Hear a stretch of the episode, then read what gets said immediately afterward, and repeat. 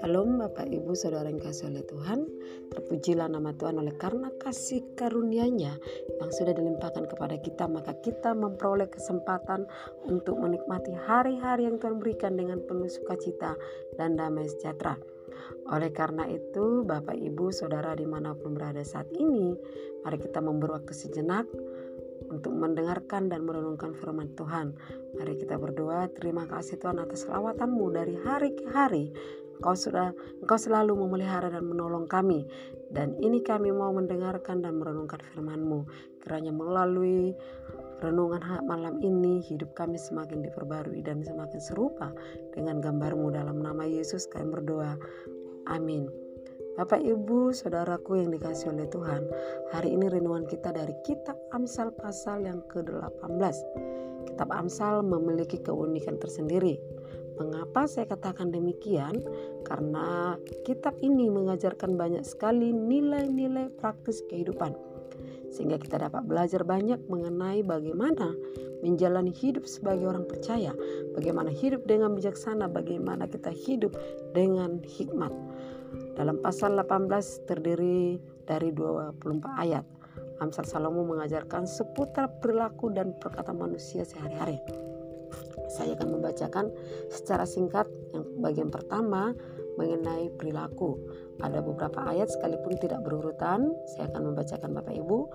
Penyendiri akan meledak dalam amarahnya.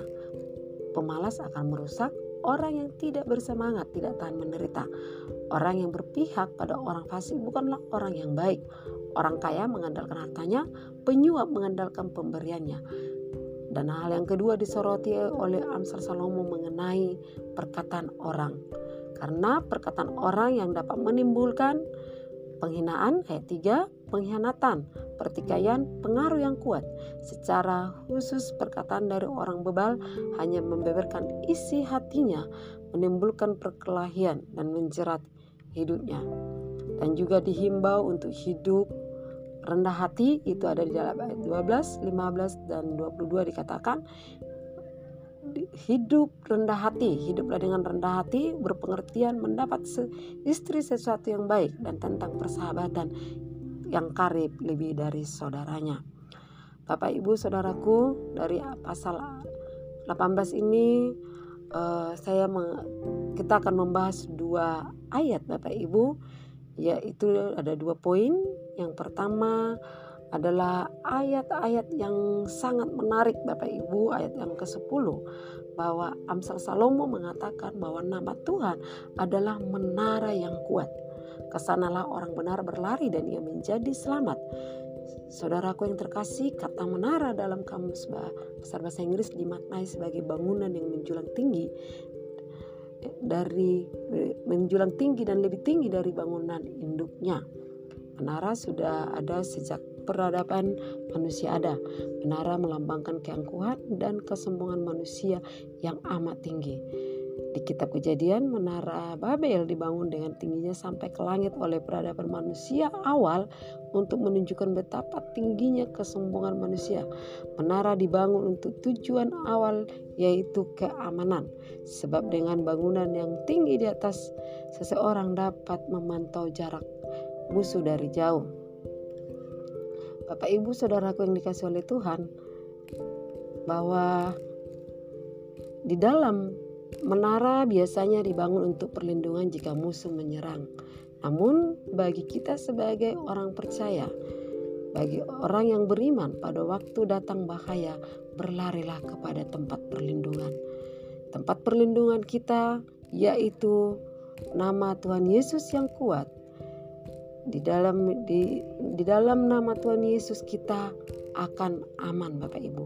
Misalnya jika ada serangan penyakit, ekonomi, tantangan dalam keluarga, ancaman, godaan dan lain sebagainya yang akan menyerang kita, kita tidak akan kalah dan kita tidak akan pernah kecewa dan kita tidak akan uh, menyalahkan Tuhan. Nah, Bapak Ibu, karena Tuhan akan menolong orang-orang yang datang kepada Dia. Sekali lagi firman Tuhan menghimbau kita berlarilah dengan iman kepada nama Tuhan Yesus. Seperti pujian yang mengatakan bahwa nama Yesus menara yang kuat. Nama Yesus kota benteng yang teguh. Nama Yesus kalahkan semua musuh dan nama Yesus di atas segalanya. Artinya Bapak Ibu, datanglah dengan sungguh-sungguh kepada Tuhan, nama Tuhan yang kuat, menara yang kuat yaitu adalah Tuhan. Terimalah Yesus sebagai Raja dan Juru Selamatmu dan hidup dalam kebenaran. Maka musuh tidak berdaya menghampiri, mengejar dan menyiksa saya dan saudara. Hal yang kedua yang akan kita bahas adalah Bapak Ibu mengenai lidah. Dikatakan ayat yang 18 ayat Amsal 18 ayat 21 hidup dan mati di kuasa lidah. Siapa suka menggemakannya akan memakan buahnya. Kata lidah disebutkan sekitar 160 60 168 kali dalam Alkitab. Disebut 19 kali dalam kitab Amsal. 8 kali digunakan untuk hal yang benar. 10 kali digunakan untuk 10 kali digunakan untuk hal yang tidak benar. Satu kali digunakan untuk keduanya hidup dan mati dikuasai lidah Bapak Ibu Saudara yang kasih oleh Tuhan. Raja Salomo banyak berbicara tentang penggunaan lidah di kitab Amsal ini. Dia menjelaskan bahwa ada kekuatan besar di lidah. Lidah memiliki kekuatan untuk meruntuhkan dan membangun. Orang percaya, saya dan saudara adalah orang Kristen, pengikut Kristus, orang yang percaya kepada Yesus Kristus harus mempertimbangkan mempertimbangkan dengan cermat tutur kata. Kita harus menghindari ucapan yang tidak benar saat berbicara kepada orang lain supaya nama Tuhan tidak dipermalukan. Kita juga harus menjauhkan diri dari bahasa-bahasa yang tidak baik, yang tidak berkenan bagi orang lain dan tidak berkenan bagi Tuhan. Supaya orang lain, supaya orang lain dan diri sendiri tidak dirugikan. Bapak Ibu, kita sebagai orang percaya lidah harus digunakan dengan bijak setiap saat. Karena Bapak Ibu, Lidah ini memiliki kuasa untuk mengendalikan seluruh tubuh, baik untuk hal yang perkara yang baik dan yang jahat. Dan lidah juga memiliki kekuatan untuk mengusir amarah dan membangkitkan amarah. Bapak, ibu, saudaraku yang dikasih oleh Tuhan, kita sebagai orang percaya tentu menjadi tentu orang yang baik mengeluarkan hal-hal yang baik dari perbendaharanya yang baik. Mari saya dan saudara tetap menjaga lidah atau perkataan kita karena lidah kita ini memiliki kekuatan mengatakan kebenaran yang merupakan sumber kehidupan. Jangan menjadi perusak semangat bagi diri sendiri dan orang lain. Jadi gunakan Bapak Ibu perkataan-perkataan yang membangun untuk diri sendiri dan membangun orang lain yang membuat hidup kita bersemangat mengikuti, mengiring, melayani Tuhan di mana pun kita berada saat ini. Mari kita miliki lidah lembut Bapak Ibu. Karena lidah lembut adalah pohon kehidupan, tetapi lidah curang melukai hati. Seperti pepatah mengatakan bahwa mulutmu harimaumu. Bapak Ibu, lidah dapat menjadi penyebab kematian rohani bagi banyak orang atau bisa menjadi berkat rohani bagi banyak orang juga. Tergantung bagaimana kita menggunakan lidah untuk mengucapkan sesuatu karena lidah dapat membangun kita atau menghancurkan kita Bapak Ibu. Itu ada dalam Matius 12 ayat 36 sampai 37. Dari kitab Amsal ini saudaraku yang terkasih, mari kita belajar nilai dan berhati-hati dengan lidah. Rasul Paulus menuliskan, "Hendaklah kata-katamu senantiasa penuh kasih, jangan hambar sehingga kamu tahu bagaimana kamu harus memberi jawab kepada setiap orang. Bapak Ibu bisa baca Kolose 4 ayat 6. Artinya Bapak Ibu mari kita menjaga lidah kita dengan perkataan kita. Biarlah melalui perkataan kita orang lain dibangun, diteguhkan, dikuatkan, disembuhkan dan diberkati. Amin. Tuhan Yesus memberkati. Mari kita berdoa.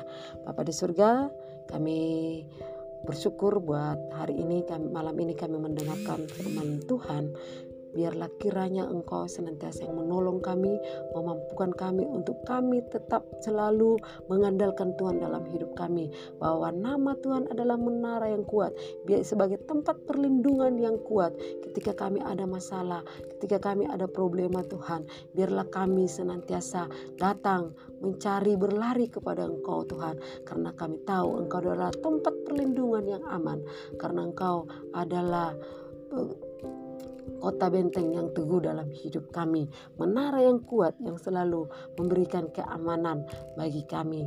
Dan biarlah juga Tuhan kami belajar menggunakan perkataan kami, menggunakan lidah kami ini, mengeluarkan kata-kata yang baik, yang membangun, meneguhkan orang lain, menguatkan orang lain, sehingga nama Tuhan dipermuliakan lewat perkataan kami. Terima kasih Tuhan, dalam nama Yesus kami serahkan hidup kami malam hari dalam tangan Tuhan.